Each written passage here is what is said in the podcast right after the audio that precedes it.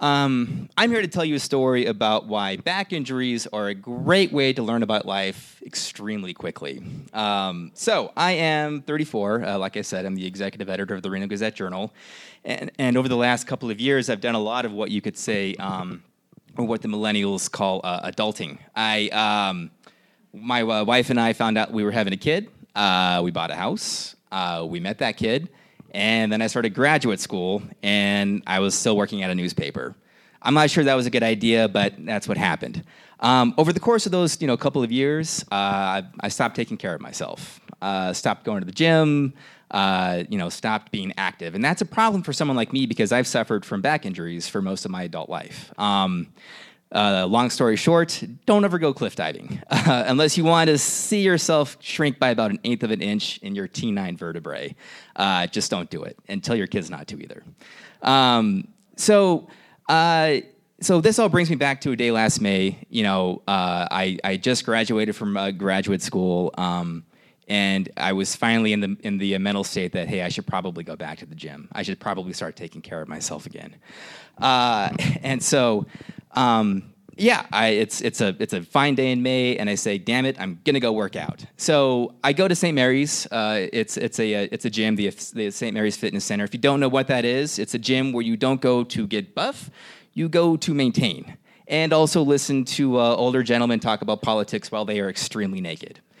Uh, um, so I get to the pool, um, and uh, swimming is my exercise of choice at this time.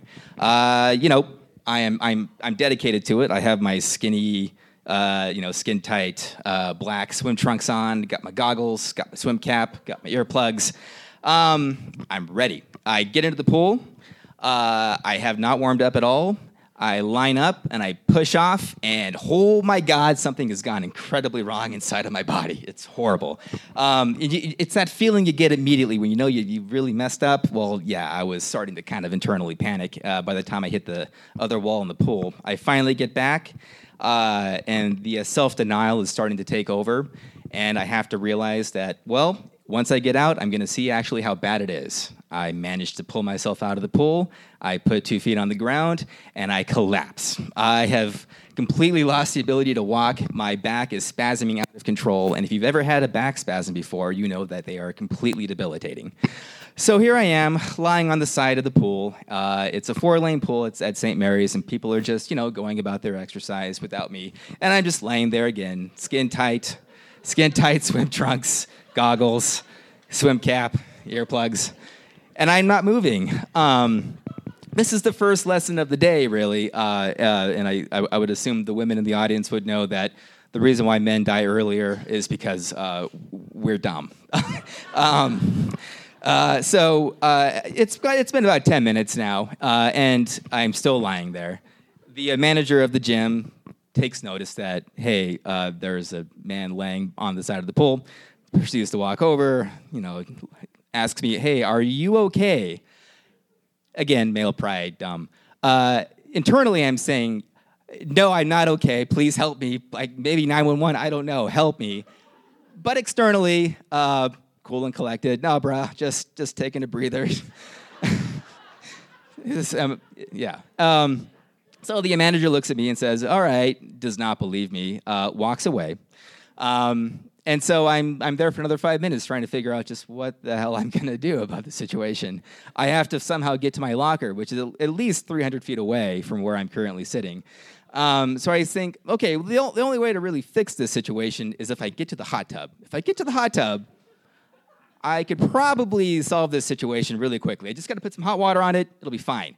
Um, so I waddle like this, and I'm collapsing, you know, as I, as I go along.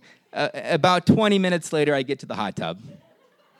Um, so uh, one foot in, two feet in, sit down. Okay, okay, uh, maybe maybe I've found the solution to my back problem. It's just the hot water. It's just hot water. It's fine. I'm not in denial at all. I'm not in denial. I'm not in denial. Oh my god. Oh my god. I'm getting out again, and I collapse. It's horrible. It's, I'm still in pain. It's not getting better. Um, so I sit next to the hot tub for the next two hours. I don't know how to ask for help. Um, I'm I'm embarrassed. I I don't know what I'm going to tell my wife when I finally manage to get to my phone to call her. I um, I don't know what to do. Um, at this point, people at the office are probably asking, "Well, where the hell did Brian go? Uh, he's been gone. It's two o'clock. He's been gone since noon." Um, and and so I'm I'm just sitting there um, and having to swallow my own pride and figure out finally when are you actually going to ask for help? Um, you know, one dude walks in, he sits in the in the hot tub, walks back out. Nope, I didn't ask him for help. And I watch this about five more times. Half naked dude walks in, half naked dude walks out. Me thinking I should probably ask him for help, and I don't. Until I, I, I, it's probably going on 2:30 now, and I, I finally stand up, and I think maybe, maybe it's fine now. I'll just walk, and I, and I take a step, and obviously I fall down again. I can't walk. Um, and the very nice gentleman in the hot tub says, "You're not okay, are you?" And I said, "I am way not okay, sir." and he says, "I'm to call for some help." So he picks up the phone inside of the uh, hot tub room, um, and you know, management comes. Um, uh, I my pride is completely gone at this point, and uh, they they lift me up again, skinny, tight swimsuit, goggles. Um, put me on on a wheelchair. They wheel me to my locker. I you know, get my khakis on one, you know, at a time while sitting down. I put on a t-shirt, uh, call my wife. She's, you know, extremely concerned and comes right over.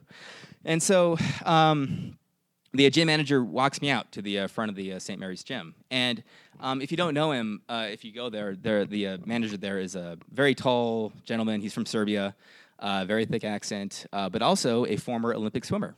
Um, and he proceeds to tell me a story that when he was young, he uh, actually injured his back. I mean, to the point where he couldn't walk. And his dad had to literally carry him to the car and drive him, you know, miles to the hospital to get to get medical treatment. And so he's telling me this story while I'm, I'm waiting for my wife to come pick me up. And, you know, all this stuff starts kind of rushing over you. It's like, well, you know, can I? Will, the, will, will I think the biggest thing that concerned me will will I always feel this way? And that's what really concerned me the most is will this is this permanent?